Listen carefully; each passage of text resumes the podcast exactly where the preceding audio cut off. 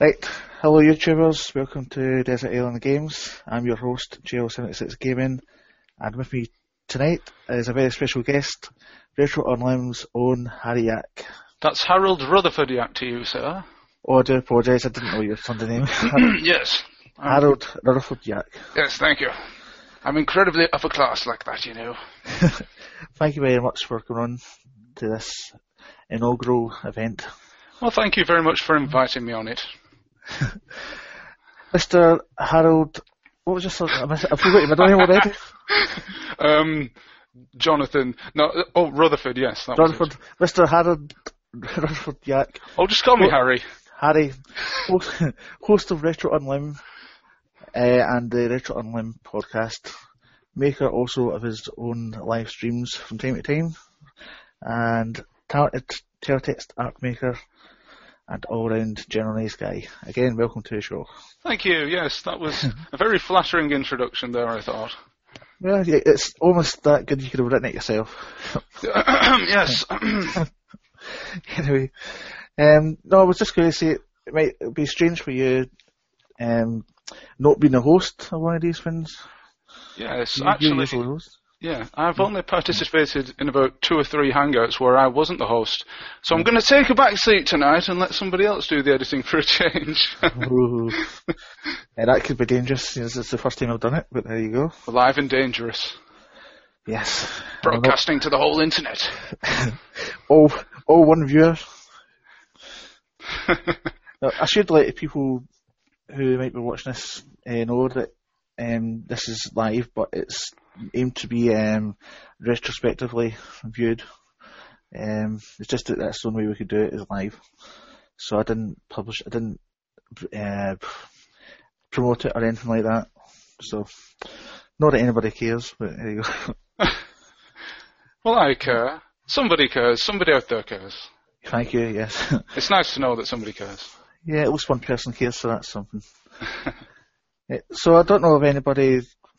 I know I must. I know at least twenty-eight people watched the Desert Island games that I put up myself. Um, but for anybody that's unfamiliar with it, it's basically based on the Radio 4 show Desert Island Discs, uh, which is currently presented by Kirsty Young, a good Scottish lady, like myself.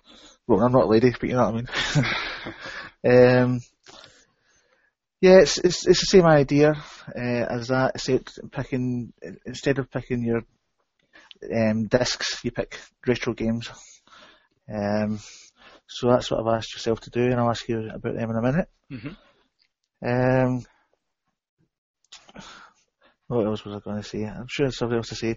Yeah, the, the other thing is that on this, uh, people get to pick their favourite book and a luxury item, so I will be asking you that later as well. But I believe you've not got a book. Is that right? I may, I may have one. I might make one up off the top of my head. Uh, if not, it doesn't matter. It doesn't matter. so without further ado, I might as well just get on with the with his choices. So, do you remember what your first choice is? No, could you please remind me what that is? I will do it. Uh, according to my list, you chose Fruit Machine for the Amstrad CPC. yes, and this is Amsoft's version of the game. I'd like to point that out, which is the simpler version. And I spent many an hour playing this and trying to top the scoreboard. You see, beating the game isn't that hard, but being the highest placed human player on the scoreboard, it gives you a huge sense of satisfaction, like being at the arcade. You see, every member of our household would play it, and it would be a big challenge to see who would get to the top of the leaderboard. Uh, I was just about to ask, was it, I take it was more than one person in the household that was playing it then, yeah? Yes, it would be kind of boring if it were just yourself, I'd say. Hmm. Well, especially, con- So, especially considering you get no real money from it. yeah, that would be nice. I used to always hate that when you played Who Wants to Be a Millionaire and you got the million pound, but you didn't actually get the million pound.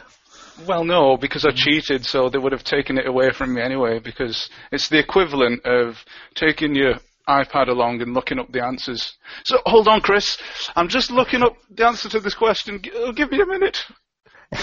or you could try coughing, you know, that guy that done it. Tecwen Whittock. Yeah. Uh, so uh, there's more than one fruit machine game. Yes. Then? But the other ones aren't worth mentioning. They're actually better, but I've never played them. I've never needed any other Fruit Machine game. That's fine. Because I was I was going to um, I was going to be displaying pictures of the games that you chose, but as discussed pre-show, I couldn't work out how to do it.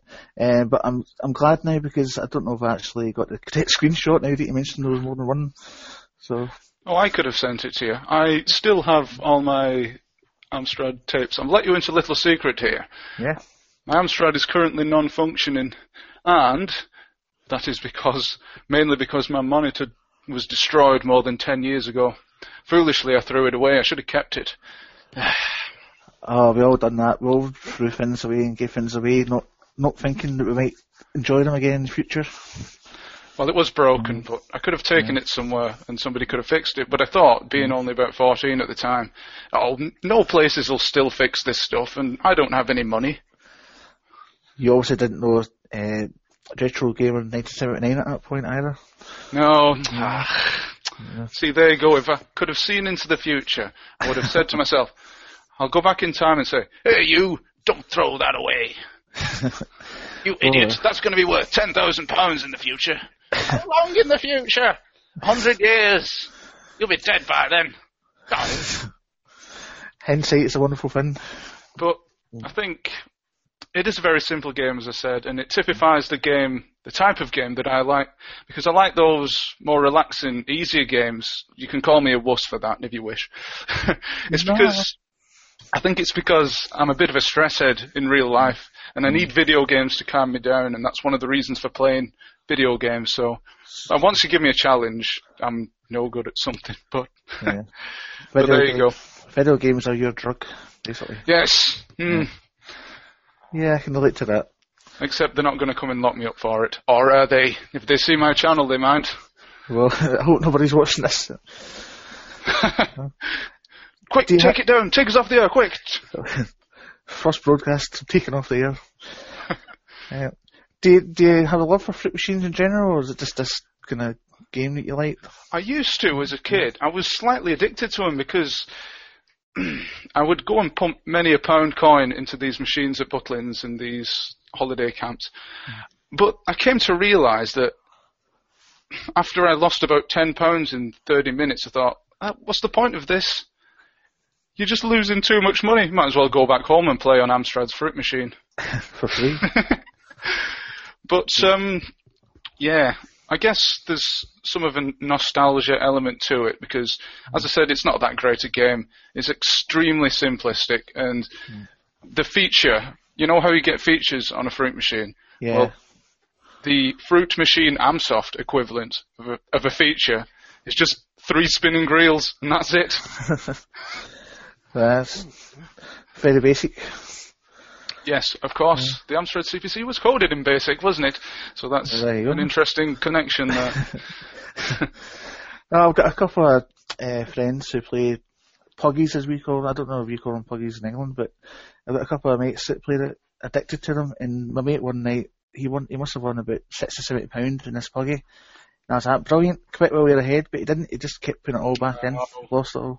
That's how they'll do you, you know.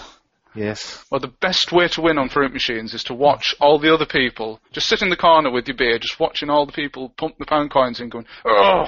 And then knowing when to jump on is a skill, and taking all those guys' money and walking away like that kid out of that episode of Mr. Bean with all the pound coins in his shirt.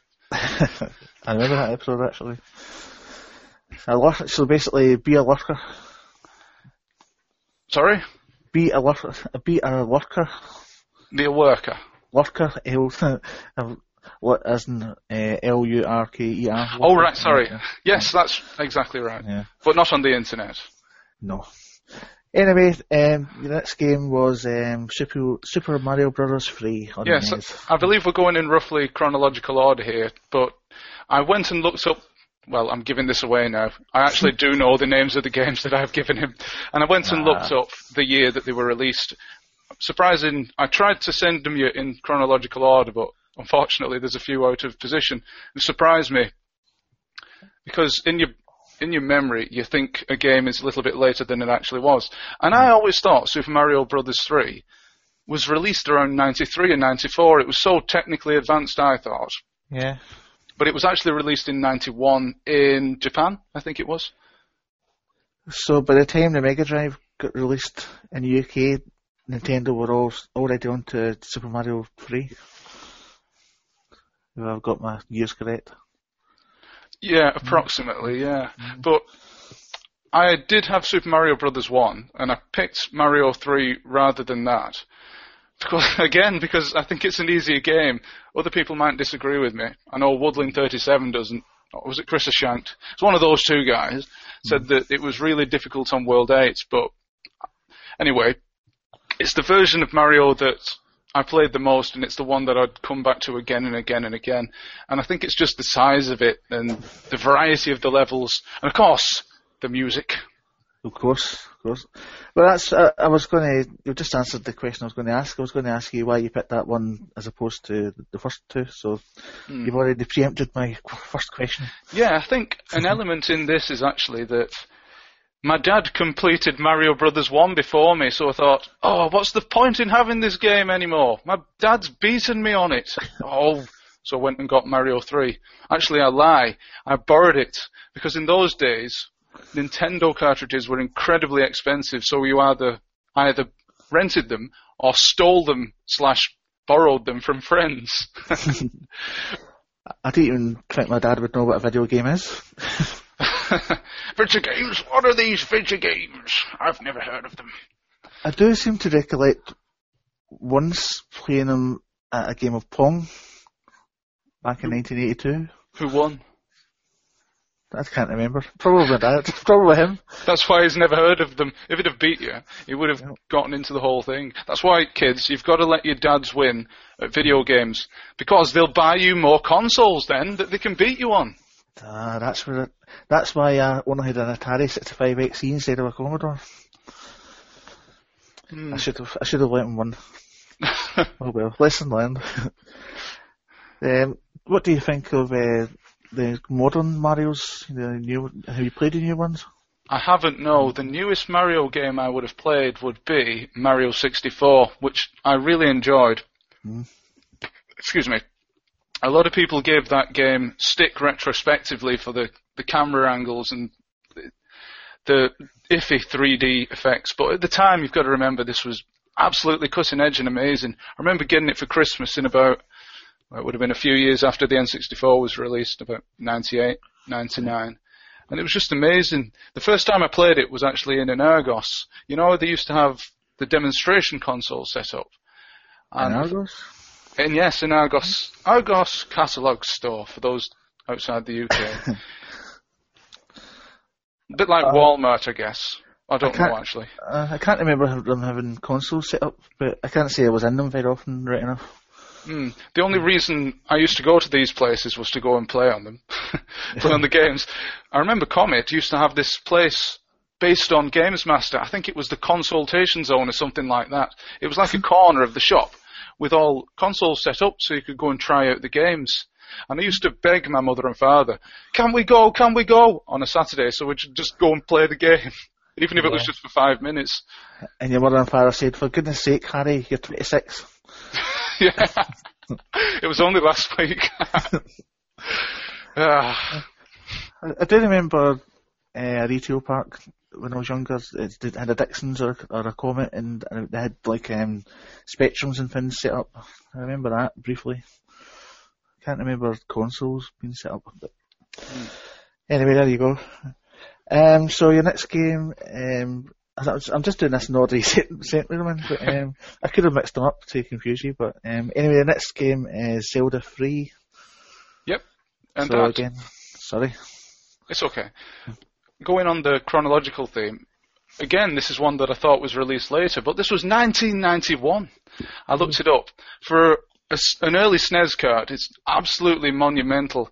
And that's not just because there's lots of places to get stuck, which I still do incidentally.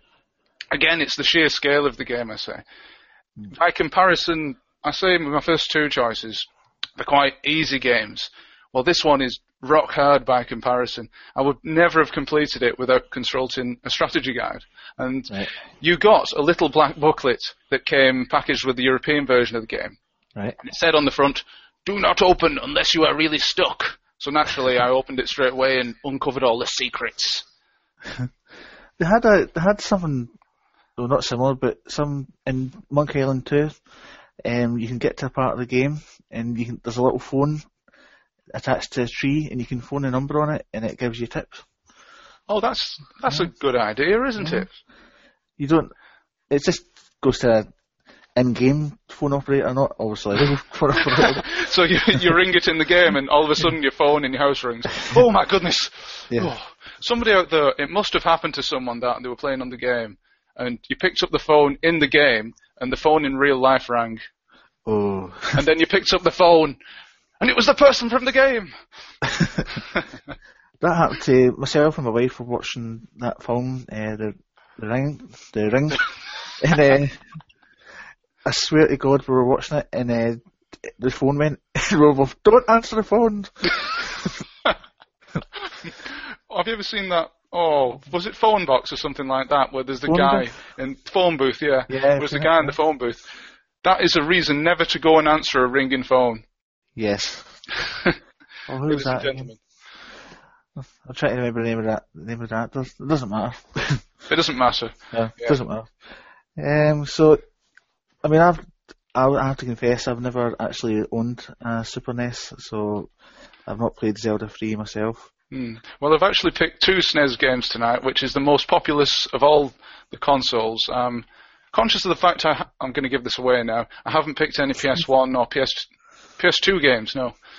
So Oh. yeah, the SNES, the SNES and the Mega Drive for me were the two consoles that I played the most as a kid because I got a Nintendo Entertainment System first, and then I part X'd it for a SNES, and then a couple of years later I was bought for Christmas a Mega Drive 2. Hmm. So, yeah, so basically to me, the given an equal bill in both consoles. Cool. Um, so the next one uh, is this SNES one again, and it's Super Mario Kart. Yes, indeed. Yes. See, I'd like to make a point about this. I have to wonder why the heck would why the heck would Mario and his friends ever have a kart race? Because I never saw any racetracks in the Mushroom Kingdom or Dinosaur Land in the previous games. Maybe it was just maybe it was just hidden. Yes, indeed. Maybe we've got to search harder in the earlier games. Maybe the clues are there, as Lloyd Grossman Yeah. would say. Who would live in a land like this? Who would who would play a game like that? That was terrible, wasn't it? Continue with the show. Maybe maybe we can edit that out. I don't know. um, yeah, I, I- didn't have an awful lot of questions prepared for Super Mario Kart. To be hmm. honest with you, um, Well, we could go back to something I had prepared for that I was going to say for Zelda 3 that we moved on. yes. Oh, sorry, I didn't. it's okay. I was going to bring it up again hmm. because this is generally what happens on the Retro Unlim live stream. Hmm. I come back to something two and three hours later. it's so long. But yeah, I think there's something about Zelda 3's parallel world idea that struck a chord with me. That there's this world almost the same as our own, but besieged by evil. And as a kid, I'd look at my high street and I'd I'd wonder what it would be like if everything was run down and broken, like it was in the game.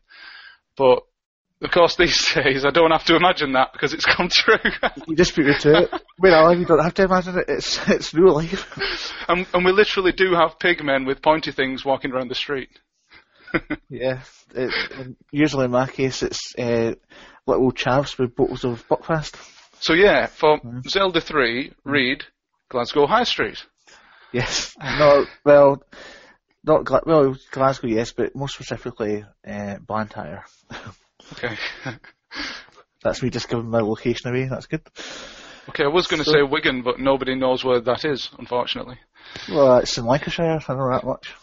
Oh, that's in Manchester, isn't it? Shut up or I'll punch you. Lancashire. Lancashire. It's not too far. Is it? Is it near Blackburn?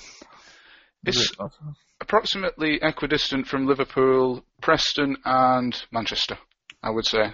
It's in the middle of that little triangle, the Bermuda Triangle. It, Yeah. No, what is it? It's the flat cap triangle because it's the northwest, isn't it? I've spent a bit of time in that area because uh, my wife and her family are from are from Blackburn. Oh, really? Yeah, yeah. Boo, Blackburn suck. Boo. Sorry, I support Wigan Athletic. I have to say that. I've been I've been to one Premiership game in my life, and that was a Blackburn game. Oh, Uh, really? Blackburn against Sunderland. When was that? Oh, that would have been. Would it be around about the time that they won the Premier League? No, no, no. It's much it's much later than that because I didn't Hmm. meet my wife until 2001. It would have been early to mid 2000s.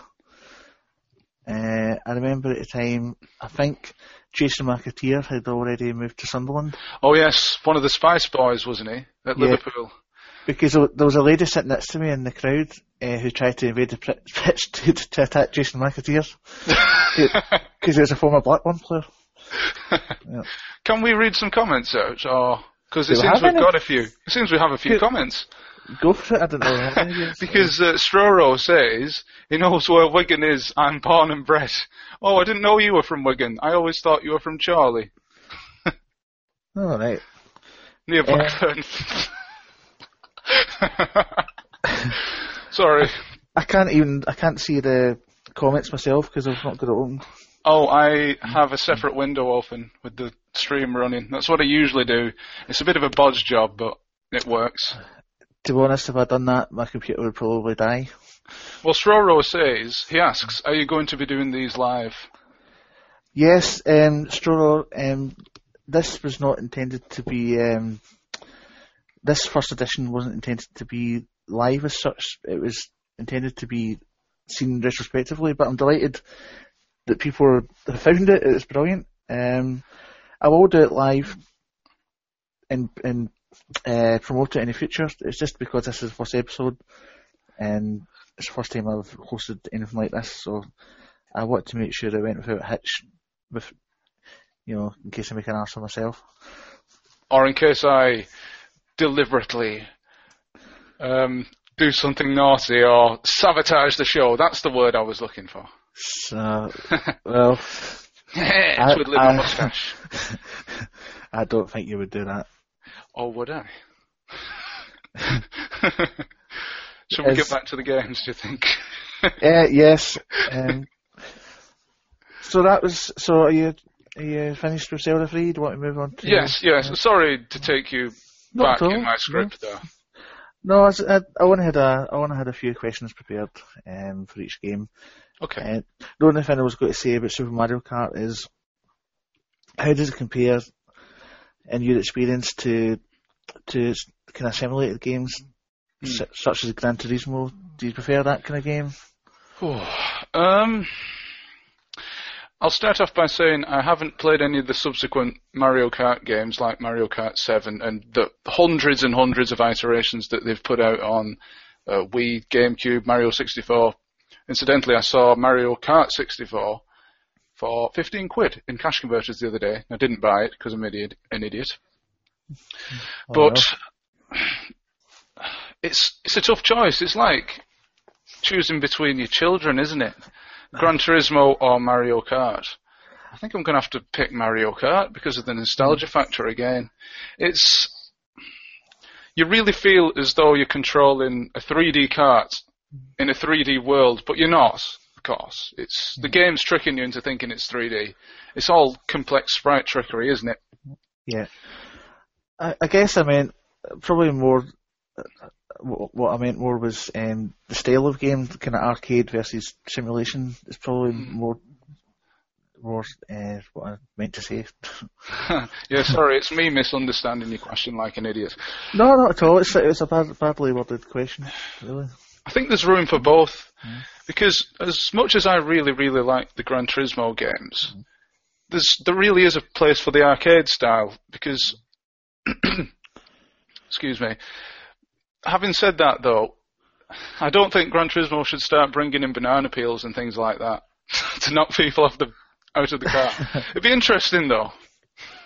Maybe maybe a hidden mode that you, that you that you unlock in Gran Turismo Six that could do stuff like that. I should submit that. We should submit that. I should say. Yes. Of Yes. beer in the game. We could make money. Yes, there's money to be made. Yeah, actually, in the latest Gran Turismo that came out uh, a year or so ago, uh, the fifth one, there's carts in it. They're not Mario Karts, but there's carts in it. Oh yes, because when I first got the game, you get each week, I believe, or each month, you get a token for a free car. And the first car that I got was actually a cart, and I thought, oh, you get a free cart at the beginning of the game.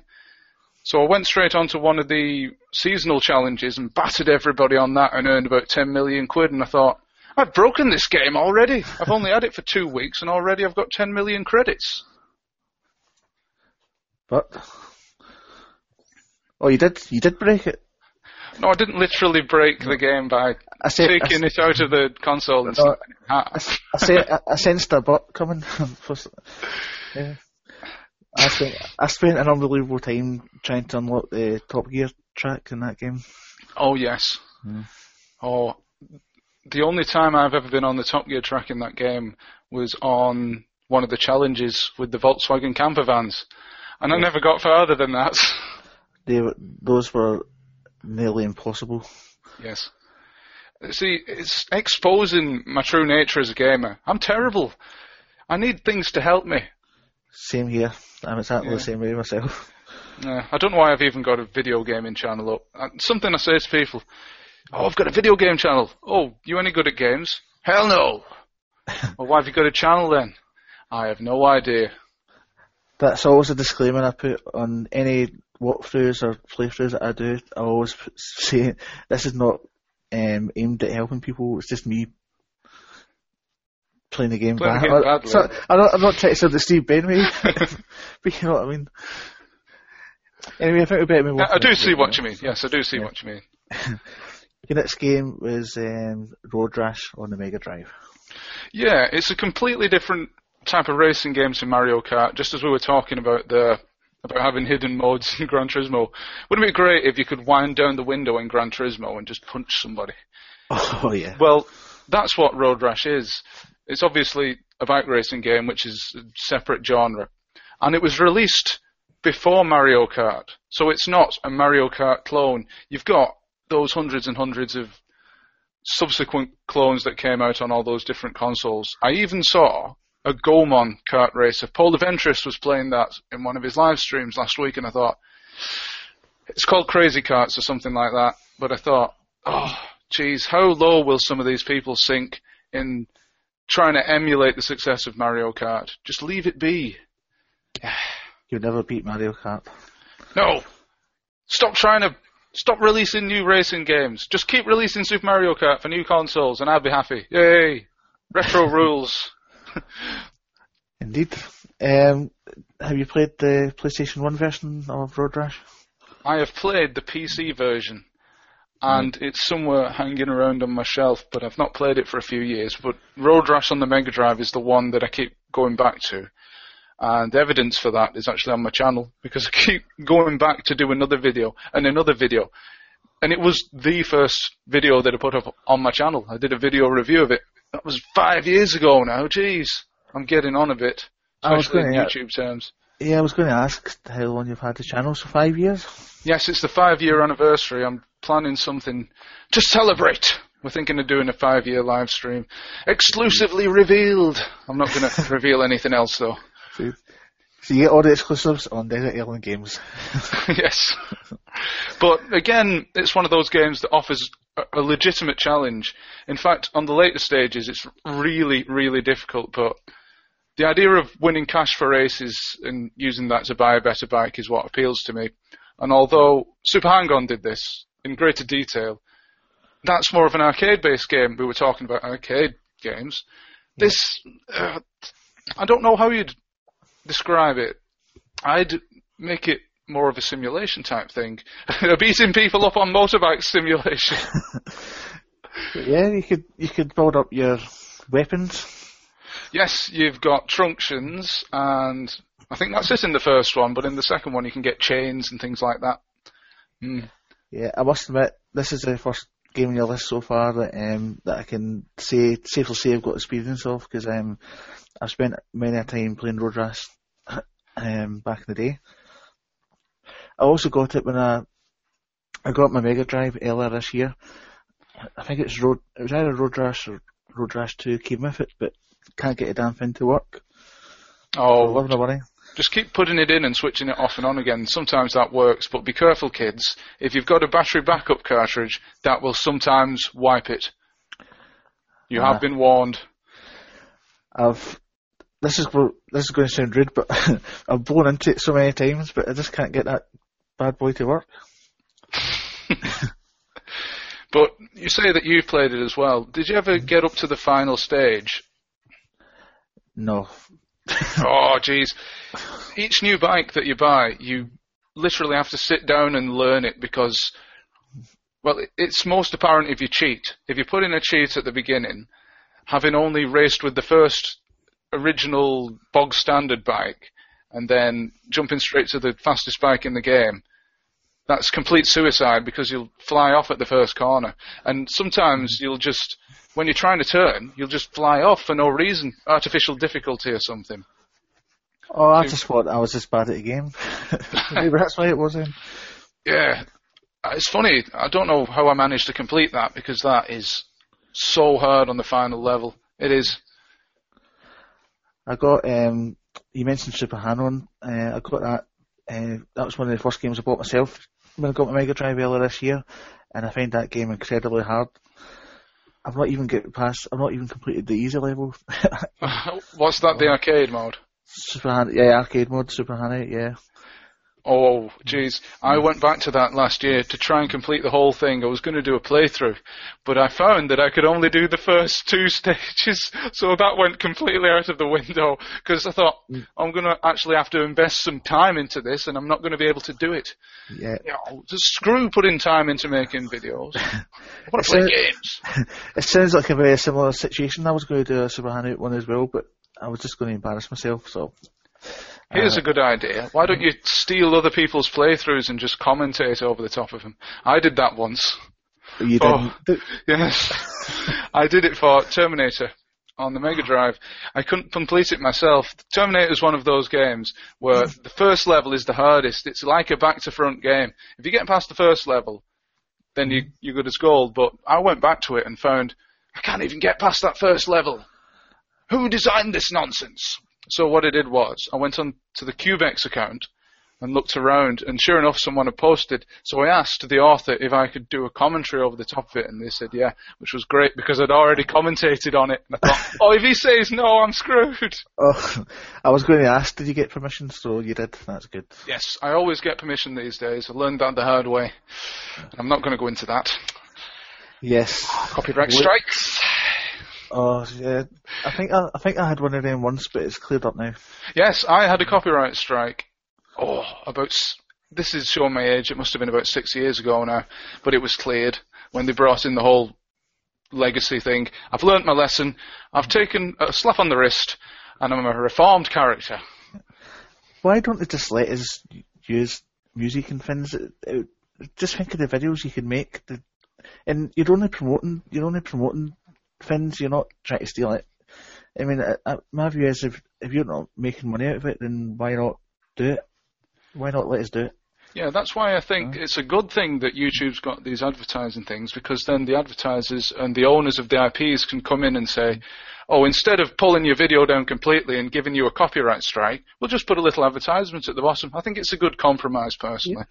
So that's a good thing, advertisers. Yes. Capitalism and socialism working in harmony. So for all you advertisers out there watching Desert Island Games, this let's just do that. Let's do it, yes. Yeah. Um. So I think I think we go on to the next game, which says Good idea. yeah, before we get in trouble. Uh, Internet, Internet, International Superstar Soccer 64. Hmm, there's a story behind this. Mm.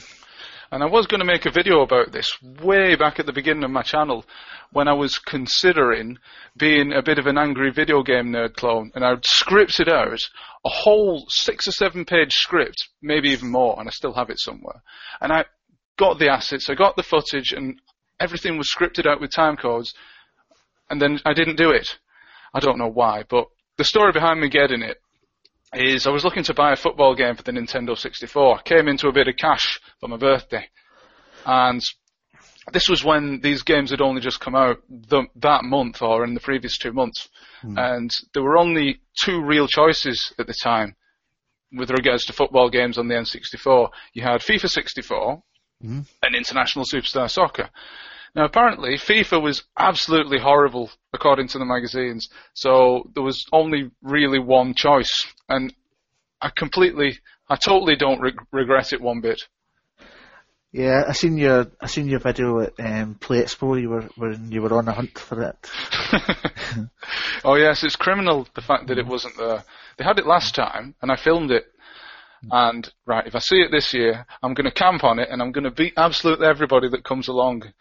And in fact, next year I might do that. I'll come for the whole weekend, and on the Sunday I'll just set up my own "Come and beat Harry Yackett International Superstar Soccer" stand, and people can come, and I'll charge them five quid a go. Yes, money making scheme. That sounds like a good money making scheme to me. There's money to be made. I played um, ISS on the PlayStation One, and I'm not sure if it's the same same version. I'm getting well, obviously, I don't know if it's I don't know if they're similar or different or whatever because I've not mm. played the 64. But I just remember I loved the commentary on the on the game. It was like I'm sure they had a Spanish commentary on it, and it, and when you scored a goal, it would go Scotcho. was that ISS Pro on the PlayStation? Oh, maybe it was ISS Pro. Maybe oh, that was that was a classic game as well. I used to play that round at a mate's house. He would always beat me, but many years later, I regret not getting it. Obviously, I can get it now. I can just get it for fifty pence from yeah. eBay.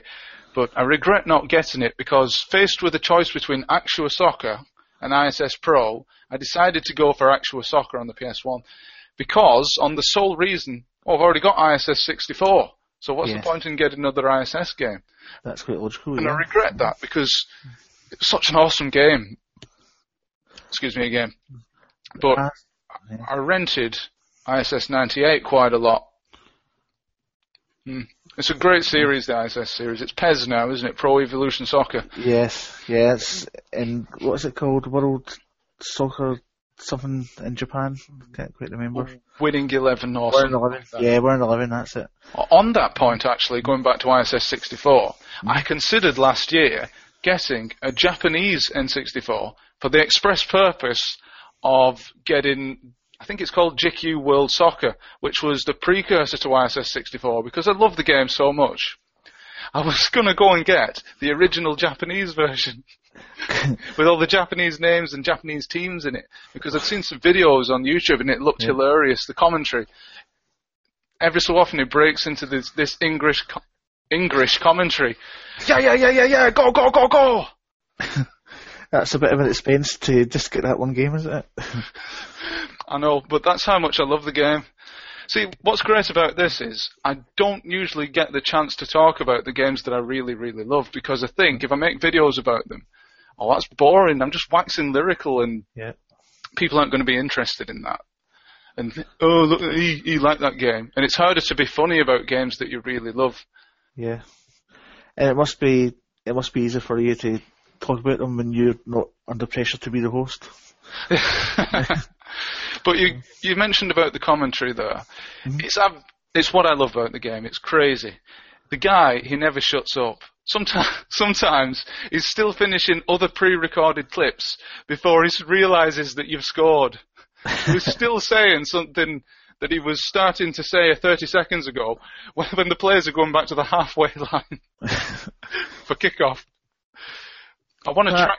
I want to track down the guy who did the commentary and see what he's up to these days because I bet he just got paid his fee and forgot all about it after that. But I want to bring the spotlight back on him. There was a good chance it might just have been the guy that designed the game. Does that himself? Ah, yes. Huh? I think it was a Japanese game though, so they just got the first oh. person that could speak English to off the street. Yeah. We'll give you a hundred yen to do this. Great, I'll do it. Can you speak English? Kind of. You're hired. Close enough. yeah, no, a great choice. That's a great choice. International Superstar Soccer. I have to admit. Yes, Uh, thank you. That's the so first time you've praised me on one of my selections. Oh, I do apologise. they're, they're all good they're all good choices. Um, just But- didn't think of say it before. But I've got another point on the game actually. What I really liked about it was the customization. Because I'd never seen anything like that, except on Striker on the Mega Drive. oh, I mean, though, yeah, you could change the team names Yeah. and player names, but that was it. But this took the customization to a whole new level. I remember you could change the custom stats and player faces. I remember exclaiming, "Select player face, yeah!" You know, on that screen Yeah. because I'd never seen anything like that before. Of course, you could only have about 36 predetermined faces, but that's still pretty mind blowing. For me, it was. when, when did that come out? Late 90s, would it be? 1997. 1997? I have it here in front of me because I'm organised like that, which is unusual. Uh, did you play Sensible World, Sensible World of Soccer? On which console? On any, on any console? I probably have, but Yeah. You know, I never liked that style of game because it stemmed from a time when I rented Dino Dini's Soccer from a video game shop, which is roughly similar. I don't know if it's from the same software house or something, isn't it? But it's definitely modelled on that. And I thought, "Oh, this isn't the game for me because the possession is so slippery, if you know what I mean. Am I thinking of the same game here? Dino, Dino's Soccer? That, that was that, that was a follow up to, um, the kickoff games, wasn't it? Mm, I might be getting confused here. There's so many different lines of football games. It's easy to get them blurred into one, but There was definitely a game called Dino, Dino, Dini, Dino Soccer. Well, I, I get the guy's name wrong, but there was Yeah. definitely. and What I'm I sure- Sorry. So oh, sorry, I keep interrupting you. It's your show. No, I was just going to say, I'm sure um, there was kickoff, and then obviously the subsequent kickoffs. Then there was Dino Dini's soccer, and then I think there was one called Goal, and I think it was all the same series, ah, right, okay. uh, if I remember correctly. Yeah, but I never liked Dino Dini's. I always thought, looking at the name on the front of the box, he was a footballer. But no, he was the programmer. he had this really Brazilian name as if he was some big international superstar. Dino Dini, like Pele. But, but he was just the programmer, some guy in his bedroom. It's like Donadoni, the, Italian player. Donadoni. Is, is that a local Donna kebab meat shop? Uh, yes. Drum roll. I was Awkward at the, silence. No, I was no, I was just just when you mentioned drum roll, I was looking at uh, I was looking at the things you can do in Google Hangouts, and I was going to do drum rolls, but I forgot about it, so never mind.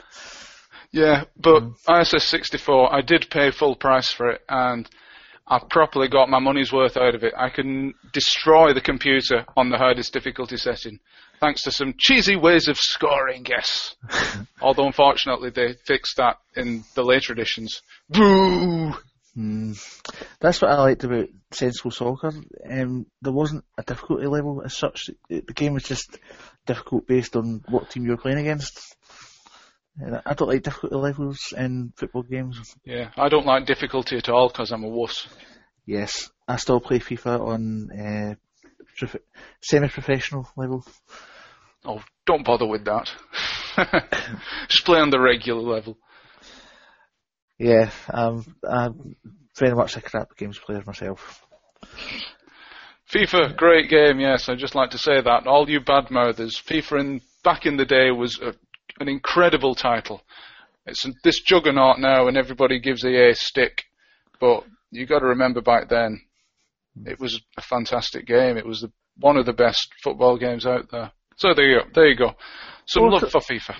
That that uh, reminds me. I was doing I was doing my pickup video um, a, f- a couple of months ago, or a few weeks ago, and um, I was showing my PlayStation One games, and one of the games I had is uh, FIFA World Cup '98.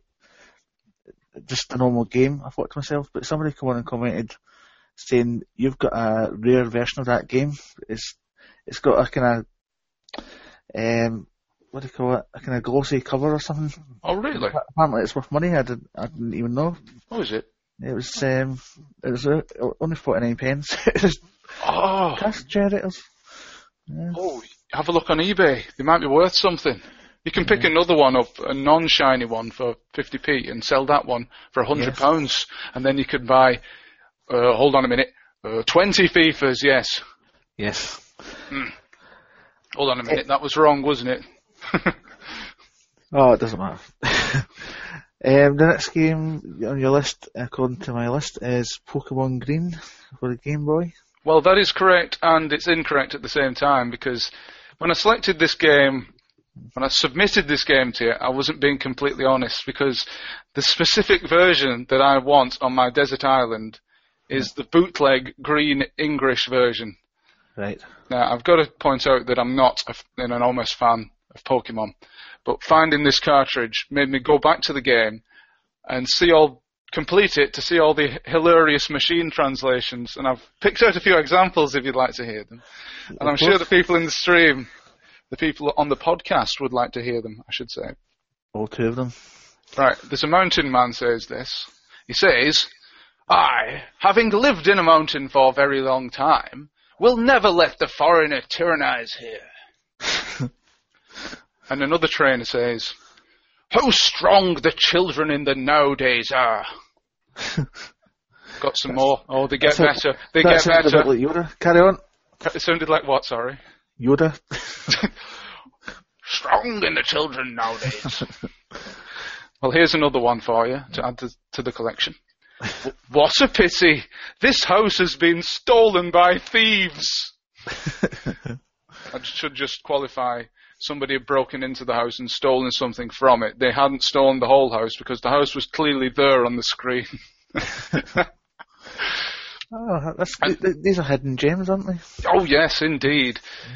I urge you to go and play it, even if you don't like Pokemon, because in a way, it's got me into Pokemon through the back door because my brother was really into it back in the day, mm-hmm. and I would sneak the odd game on it, and I thought, oh, this is quite interesting, but I didn't really have the time to sink into it. It was only many years later that I stumbled across this bootleg, and I thought, oh, this looks interesting. I'm definitely playing through this. Here's a final quote for you. This is the best one. Right. Do you know unimaginable rainbow trout that can't be bought in the shop? what? the game is full of weird lines like that. So go Is and that, go and get it. is that because uh, Japanese is not translating properly into English, obviously, then, yeah? Well, somebody left a comment on one of my videos saying the reason why it's so badly translated is because it was translated to Korean from Japanese and then to English. So that's not really a good route to go. And I'm pretty certain that this was released a couple of years before the Pokemon games were released in Britain, maybe even America. So this was around around about the time because the green version was never released in the Western world. It was only released in Japan. right. And that's as far as my knowledge goes on that, unfortunately. But Un- unfortunately, I've got no knowledge on Pokemon whatsoever because I've never played it in my life. Um, but I, I want to play it now just to see this translation. oh, after finishing the green English version, I went on to start Pokemon Crystal. And that's it. I didn't get very far in it, but it kind of got me into it. I mean, I was a little bit too old for the whole Pokemon craze. Well, that that's what I was going to say, and I don't mean this to. It's probably probably comes out going to come out the wrong way, but I, I thought I thought Pokemon was just kind of like a kids' game. That's, That's why exact- that's why I overlooked it, I suppose. Mm. It's exactly what it is. It's a kid's game. I was explaining this to my brother yesterday, actually. I was saying, but, but it clearly is a kid's game. And he said, no, it's not. It's for children of all ages. But it is a fun game, but it is aimed at children. It's an, oh, there you go. We're going back to the beginning, aren't we? Very simple games. It's Yes. a very simple game. You could breeze through it in a few hours one afternoon if you know what you're doing. And it's just a fun time sinker, really. Yeah, uh, Woodland Thirty Seven likes um, Pokemon games. I've seen him. I've seen him going on about them on his channel before. Hmm. He, he bought. Uh, I think in his last pickup video, he got that new Pokemon that came out. Yeah. Chris Shank was playing it at Play Expo actually. We sat down at a table and we were chatting and he was playing away on his game. Oh, Steam codes, Steam codes, because you can get free Steam codes or something like that if you brought your Game Boy to the convention. and he was there playing on it while simultaneously talking to us. How on earth do you do that, Chris, if you're watching this? Please let me know. How do you manage to keep chatting to people and play the game well? I think I figured it out. He's secretly a woman, and he can multitask. you can tell him that to his face. I can also I'm only joking. so, yeah, um, Pokemon, I would, it's definitely one that I need to look up. Um, yeah, but only look up the green English version. Yes. And also, if you're going to play that, people, beware, save often, because there are lots and lots of glitches in it that will crash the game because it's obviously a hooky cart. So be careful. I'm just put off with the the green in the title. Uh, being a being from the blue half of Glasgow myself. well, it's not green and white; it's just green. If it were green and white, maybe that's a creepy pasta. oh, don't get me going into these Pokemon creepy pastas, please. I'll try. I'll I'll steer away from the subject. Is it a, is it a Pokemon Blue? Yes, in Britain they released, or in the Western world, they released red and blue in the first generation. And I, my brother had blue, so that's the one that I played. My nephew was um, a big fan of Pokemon. Every time I'd see him, he would have his Nintendo Game Boy with Pokemon stuck in it, and he watched all the cartoons.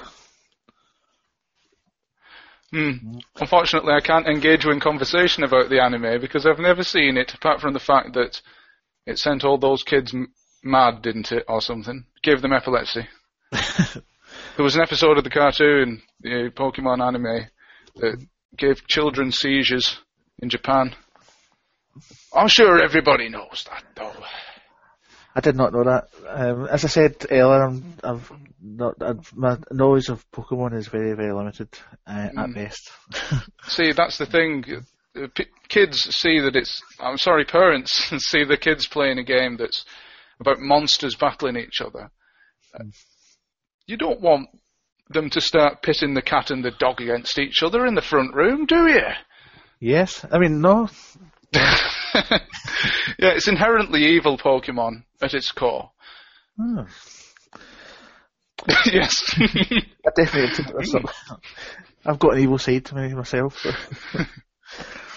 anyway, the next game. Yes, uh, we're moving on. Come yeah, on. I believe the next game is actually your last game. If oh. correctly, is it? Oh, I I'm going to string this out for as long as I can because I'm enjoying this. I'm yes. enjoying it too. This is the first time I've actually done anything like this, so it's yeah, it's good.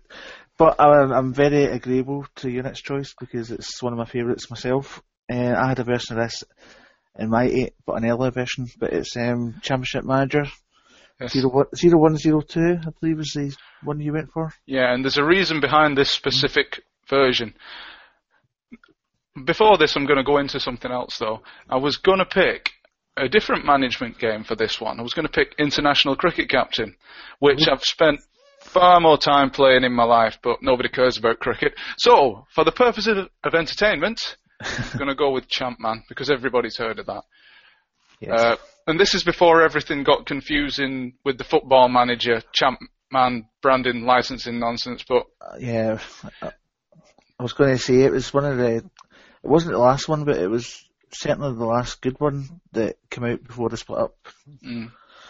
Well, the specific reason I picked this version is because there is a community still out there on the internet that does database updates for it. And I know this is going to be oh. pointless for me, sat there on my desert island with no access to the outside world, but at least I'm going to have the up-to-date database from the when I was exiled to the well, island. Yeah, but make sure you get the very latest version before you before yeah. you go to the island. Oh, and also it's downloadable for free. Eidos put it on the website, and you can download it for free, and you can't go wrong with that for free.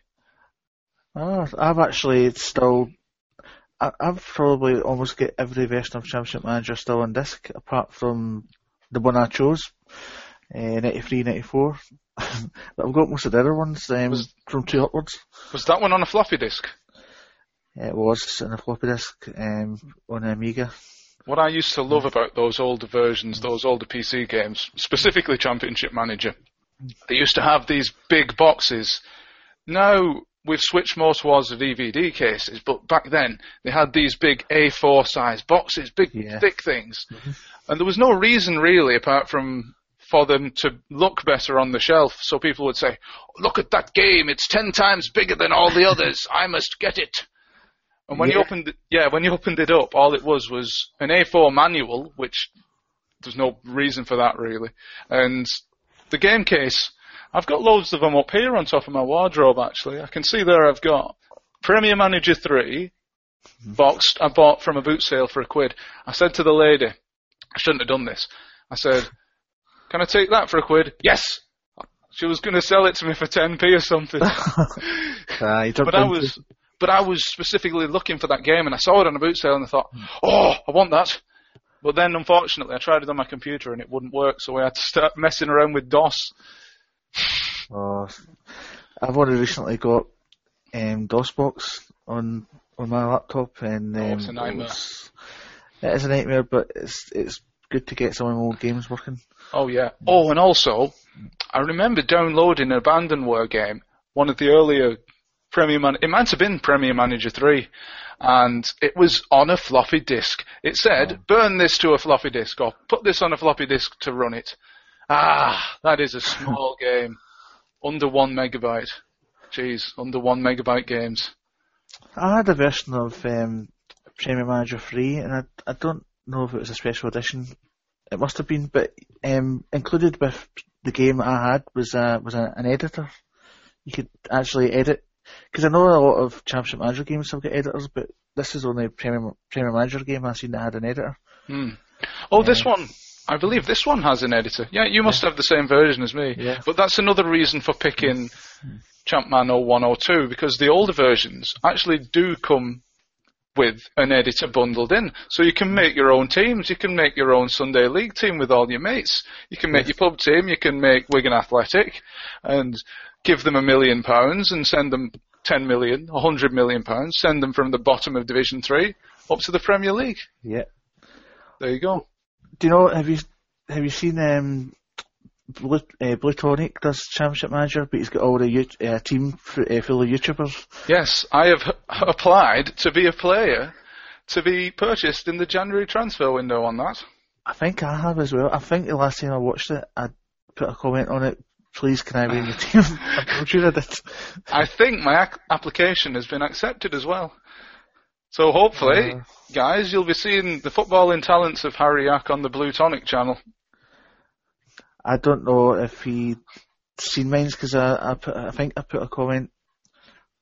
I suppose there's a possibility the comment maybe, might not have worked, but I'm sure I put a comment on it, but I've not had a reply, so PM Yeah. him. I might do that. Blue Tonic, get me into your game. That's no, that is a brilliant idea. Uh, he, he must have spent a, a huge amount of time editing that game. I know he's done a full database update, hasn't he, for the current Yeah. season? Now, I have tried this in the past for an hour and then just completely given up on it when I realised the sheer scale of this because you'd literally have to dedicate a part of your life to updating this because by the time you finish it, if it's just one man in his bedroom, Yeah. it's going to be out of date. It's not like a video game in the olden days where those games were timeless and you could spend three or four years honing them and making sure the bugs are all lined out. With this, you've got to do it quick. You're on a time limit. Yeah.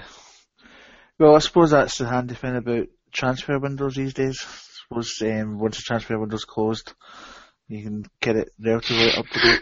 Oh, the transfer window's closed. Time for me to get typing away at the database. yes. What are you doing, Dad? I'm updating my database. Mind you, um, I think in the English leagues below the Premiership, they still you can still transfer players out of the window, can't you? I'm not sure if I'm correct Oh, in saying that. I should know this because we're in Wigan Athletic, we're in the Championship. yes, the loan window is much longer. For Yeah. example, we just loaned out Marc Albrighton from Aston Villa. And also, I believe in Europe it's different as well. Yeah. Well, I suppose if I suppose if he's only updating the Premiership, then the window's closed, and that gives him more of time. But if he's doing the whole world, then it would be Mm. impossible to keep up. I periodically get emails from FIFA and PES. I don't know if this is via my football blog because I have a football website or through my YouTube because I post my email on there. But they ask if I want to be a playtester for the Wigan Athletic team.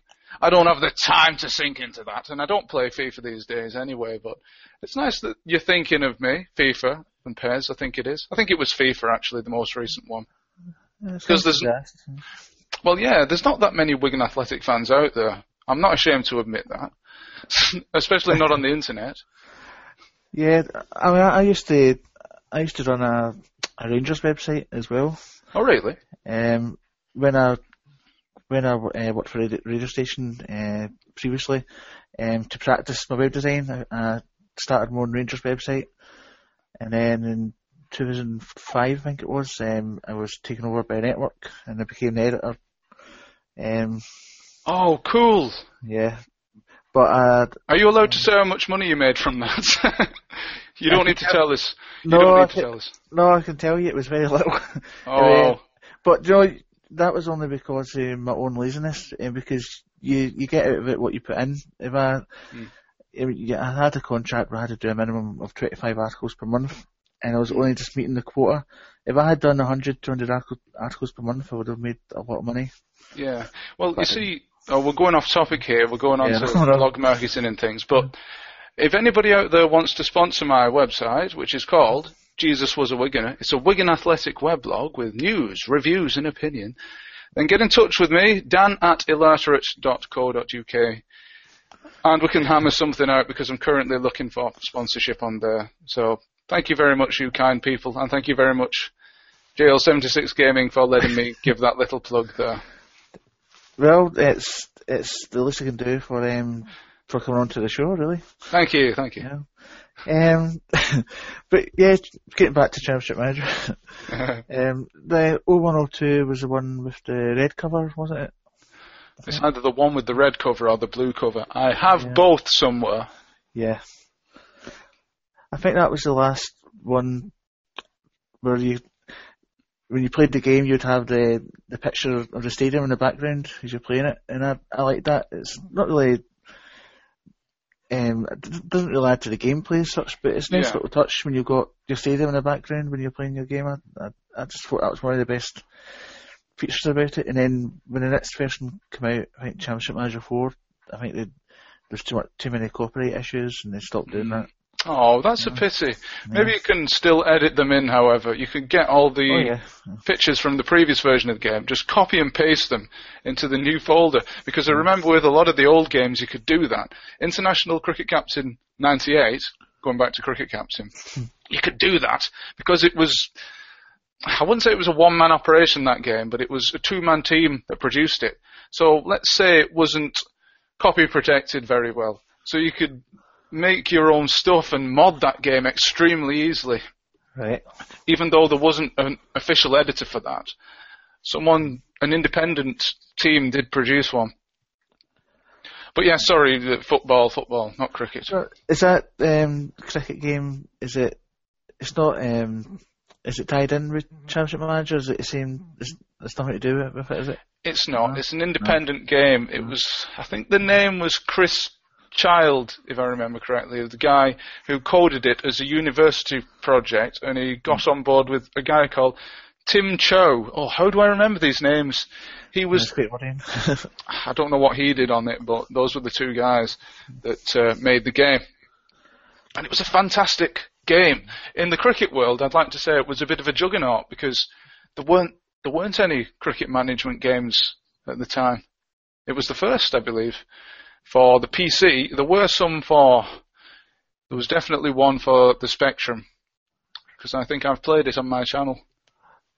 There Yes. was all, there was all sorts of um, sports games. 'cause I was watching um, Monkey Spaz. He was he just got the Spectrum and he was showing all his games. There must have been about two dozen horse racing games. Seriously. Yeah, it was just every second one he was pulling out was a horse racing game. Well, how, how many horse racing games do you need? Mind you, people might say that about cricket, so I should stay quiet. There must have been, there must have been a market for it. Yeah, well, there's a market for anything, as you know. Yeah. um, I was going to say something that's completely gone. Now. Oh, that's yeah. I was going to say um, you uh, you mentioned it was two guys that created this game. It was, I mean, it's similar with Championship Manager. It was um, Paul Collyer and I can forget. It was two brothers, wasn't it? That done Yes. that game at the start as well. Ollie, I want to say Ollie.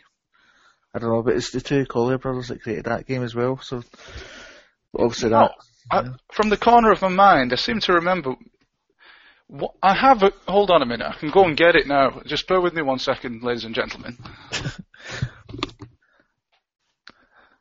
So I have to entertain people while Harry.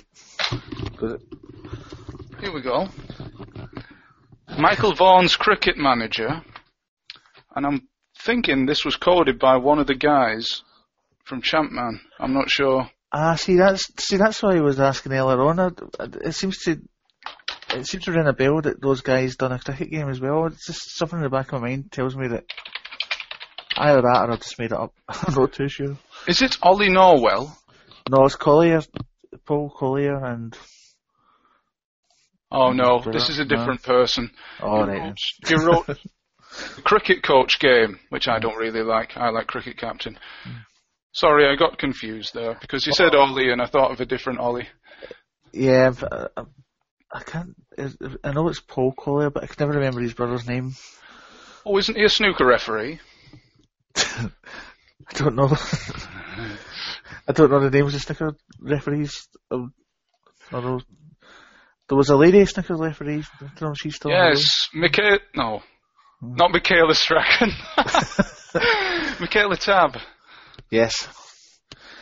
Um. See, it's pretty sad that I know all the names of the snooker referees. Actually, I don't know any more, apart from those two. Maybe you should go on to uh, Mastermind Snooker Referees 1986. I've started so finish.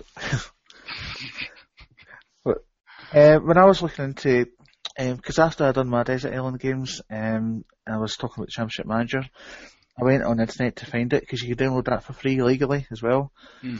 And when I was looking for it, I also found one called Basketball Manager, and it's, it's exactly the same game engine. Oh wow. I don't know if it was um, an official game or not, or whether somebody's just used hacked into it and or not. But um, so just goes to show you there's, there's all sorts of management games out there. What next? Croquet manager, that would be brilliant. billiards manager. Yes. or lawn crown green bowls manager. I used to play bowls. Yeah, but I should I should think that a management game based on crown green bowling. Hmm. I'm not sure. yeah, I don't think it would work. yeah. Yeah. So yeah, I mean, that's, sorry, carry on. Go on. I wasn't really going to say anything interesting. I was just going to say that was your that was your last game and um, eight great games. Yes. Actually, I've not I've not obviously not played some of them, but um, definitely have good memories myself of, of a few of them, especially Championship Manager. I could talk about Championship Manager all night. I, d- I don't like the I don't like the football managers, um, the new football managers that come out. They're too Hmm. They're too involved for me. right. I, I like, I've got Football Manager for PSP, but it's on my PS Vita, and it's just playing that game is like playing the older versions of Championship Manager. And that's that's what I prefer Right. these days. Because hmm, there is a cut-off point, I believe. If you're going to do a football management game, still make it fun. Don't make it like an actual football management simulation where you have to go into the office in the morning, sit at a desk, you arrange meetings. Don't want to do that. Just want to get down to picking the team and the football. Yeah, exactly. There's I, I don't like all that other stuff. Even even the likes of training. I don't want to mess about any of that stuff. I just want to pick my team and play it. Well, on the subject of football management games, might as well bring this up because it's on topic. But I used to love, and this is what got me into management games. And you might say this is strange, but it was a console game for the Mega Drive. The only Mega Drive football management simulator was Premier Manager.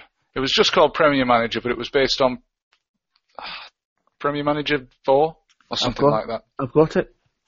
Not not long after I picked up my Mega Drive this year, I was in the local shop in Glasgow and I seen it for one ninety nine and I picked it up. Mm, I've not yet I've not yet had it in, but I've got it. it's a hard game, Yeah, but it's very easy to cheat. Here's a cheat, ladies and gentlemen.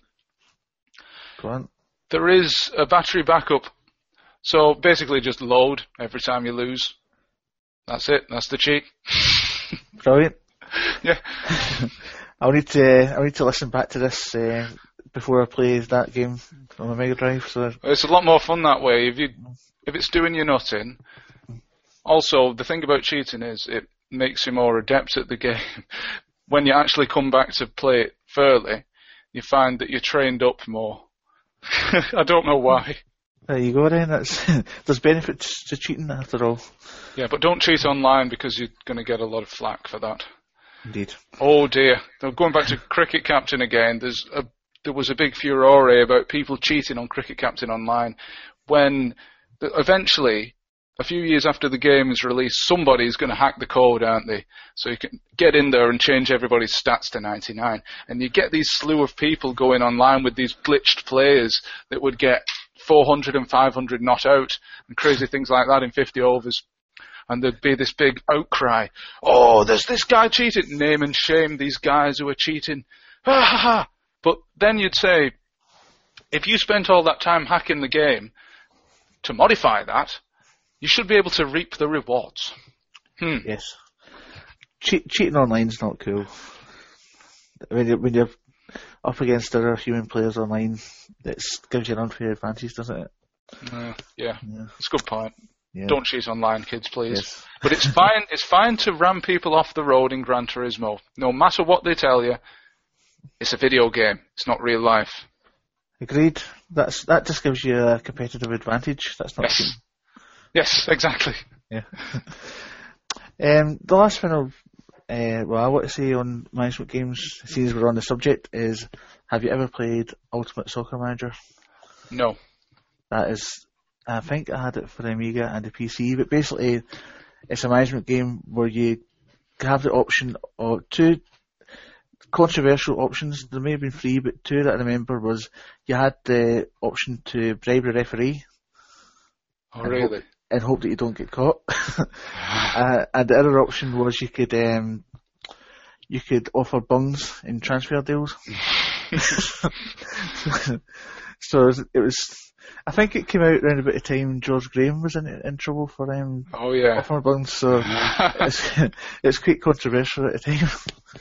so yes, there you go, ladies and gentlemen. That's a, a un, a hidden gem for you if you go to search for it. Ultimate That sounds interesting, actually, because, well, what was I going to say? The, on the subject of cheating in games, on FIFA and PES now, there's a button for diving, isn't there? Yes, yeah. There, there was they, they had one for a while, and then they done away with it, and then they brought it back again. I think. because the public wanted it. The public public demanded demanded it. it, Oh no, it was all Cristiano Ronaldo's fault. Yes. His own petition. Bring back the dive button.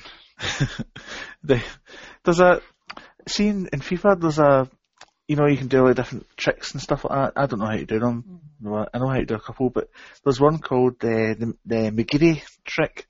It's uh, there's a player that used to play for Celtic called Aiden McGeady. Yes.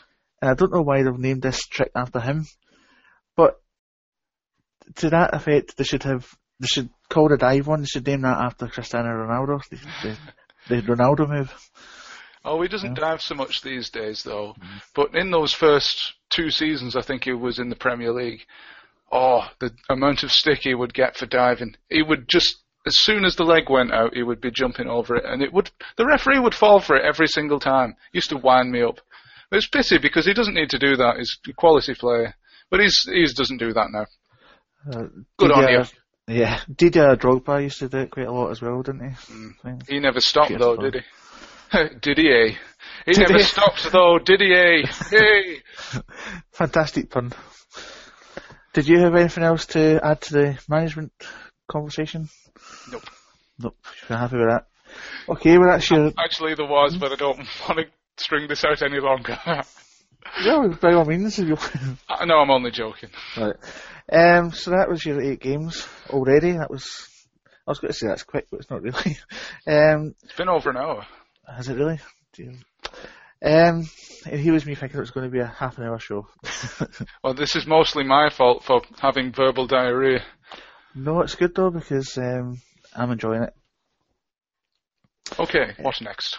The next one I was going to ask you um, was about your book, but if you don't have a book, I'm happy to move on to the. Well, yes, ladies and gentlemen, buy my new book, Harry Yakety Yaks, out in all good shops now. There you go, that's my book. cheap plug. One, uh, I, I don't know if you've ever listened to Desert Island Discs, the real version, um, but as well as getting a book, they also give you the, a copy of the Bible and the complete works of Shakespeare. So I'm not going to do that. So I'm going to give you um, a subscription to Retro Gamer magazine Oh, yes. and the complete works of Steve Benway. Oh, So- yes. I would sit there and watch them all from beginning to end and then do it again and again and again. Yes. Because the amount of stuff he has on his channel, that would last you until you died, probably. There you go. So that's that's the Desert Island Games version of your free items. Benway is my only sustenance. took me ages to think, think that up. That was brilliant. Yeah. yeah, that was fantastic. Thank you for those. No problem. Um, so you are allowed to choose a luxury item as well. So what is your luxury item? Well, I'm going to break the rules slightly with this. It's teletext. Ah, Some of you out there may know that I'm a teletext designer, or at least I claim to be. And this is this is slightly bending the rules because I don't think we're supposed to have contact with the outside world. So yes. it would have to be a locally hosted teletext service on the island. And come to think of it, I'm going to need my own TV channel as well. But I'd set that up, but only only dolphins and seagulls would be able to see it. But oh, do I need to do that now? I've got Benway, Benway TV. Benway TV. But is that really any different from making a man out of a volleyball? Seriously. No. I, it is bending the rules slightly, but I think I would, I think because I know your love of teletext, I, I'd have to allow it for, for Yes. sure. Yeah. Um, the and actually, I was thinking about this before when you mentioned teletext when you sent me your answers. I was thinking actually teletext is not technically cheating now because it's obsolete. Oh no, it's not. It's still going. Well, in in the UK, That's correct. obsolete, Yeah. Well, it still thrives. It still thrives in numerous European countries, especially Yeah. Finland. hmm And they're actually the originators of something called, and you're probably going to be surprised to hear this, the International Teletext Art Festival. there is an art festival for teletext. this is what got me back into it actually, because I used to do the designs some years ago, about five years ago, but I didn't really go into it. But when I saw a call for entries for this competition, I thought, oh, I'm going to go for this because uh, this is something I used to do ages ago. And it got me back into it and it led to a few things. And basically now I can claim to be a freelance teletext artist. I was going to ask you how you got into the teletext.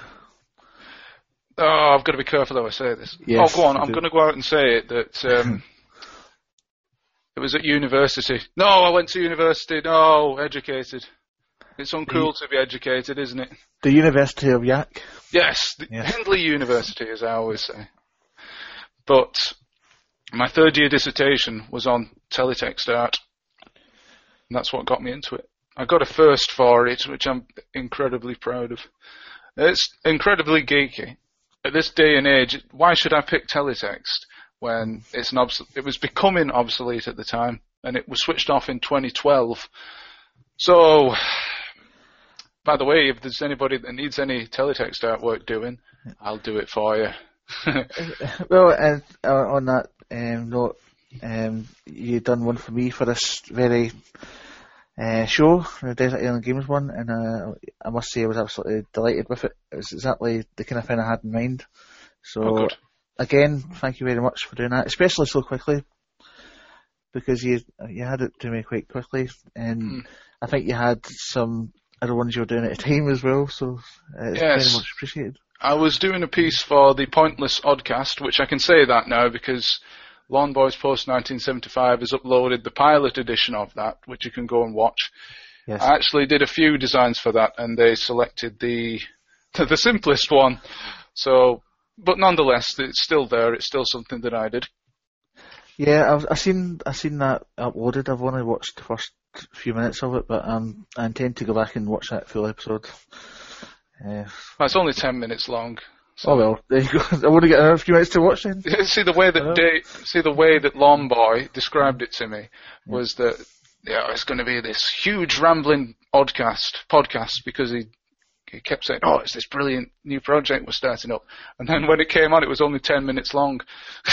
Unless he's actually got about fifteen episodes in the can already, and he's going to put them out periodically.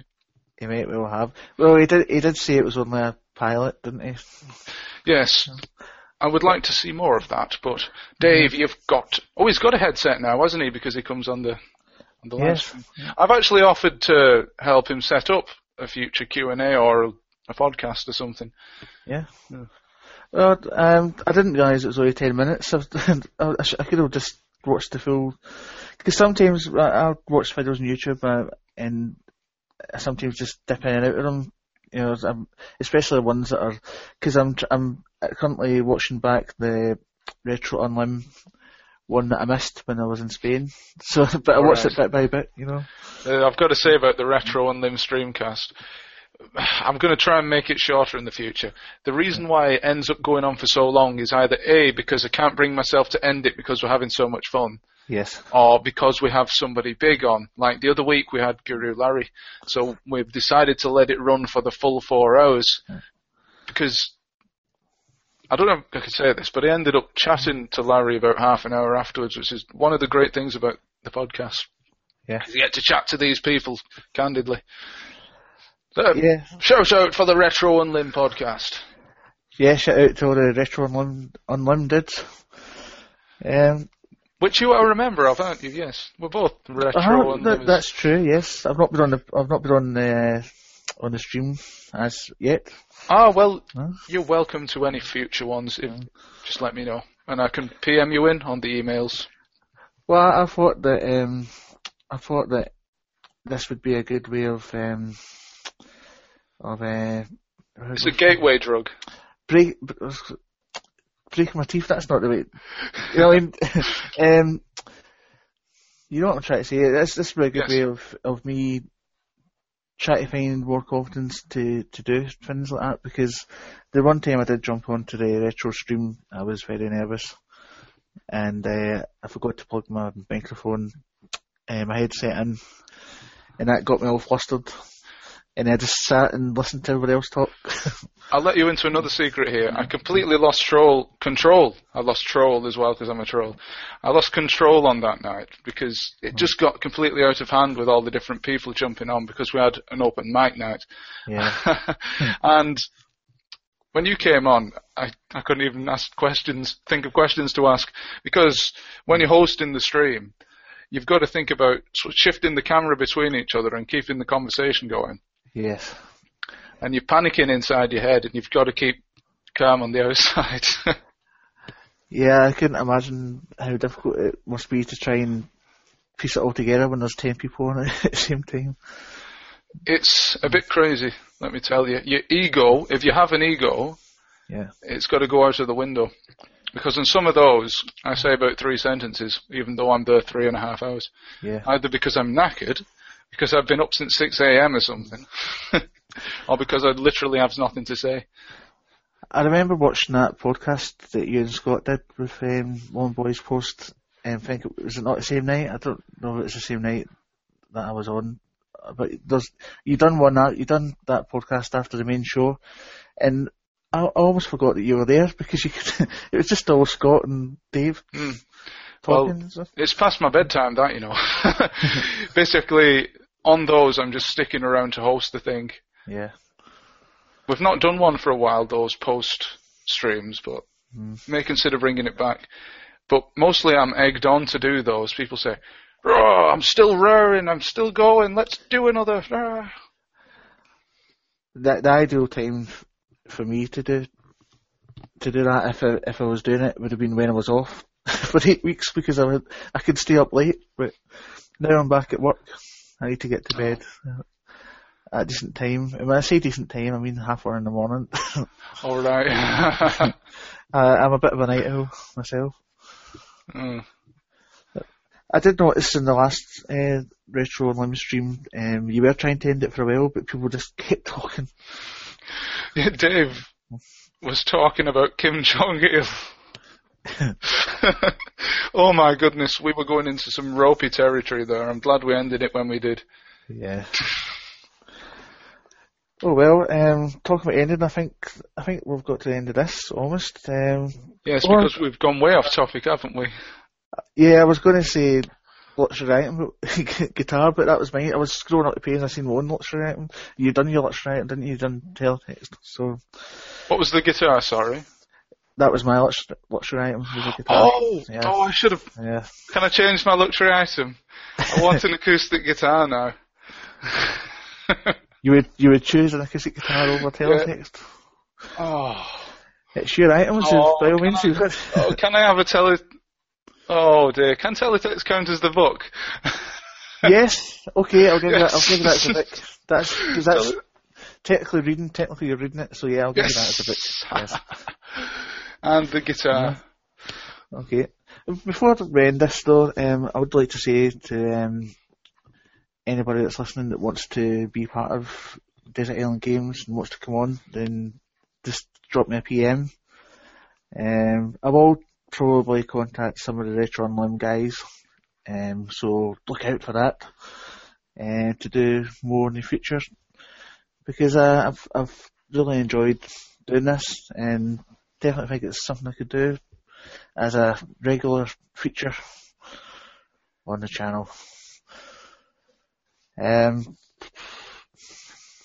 I think that's pretty much it. Well, thank you very much for having me on this evening. Thank you for coming on again, and thanks to anybody that viewed it live. But um, I think it's more going to be a retrospective show. So, for anybody that's now watching it, thank you very much, and thank you again, Harry. It's been an hour and a half. Uh, that's not bad. Not bad compared to the Retro Unlim live streams. Wow. Yeah, it's only about half. It's only about half of a an average retro. Anyway, I thought we'll we'll call it a call it night there.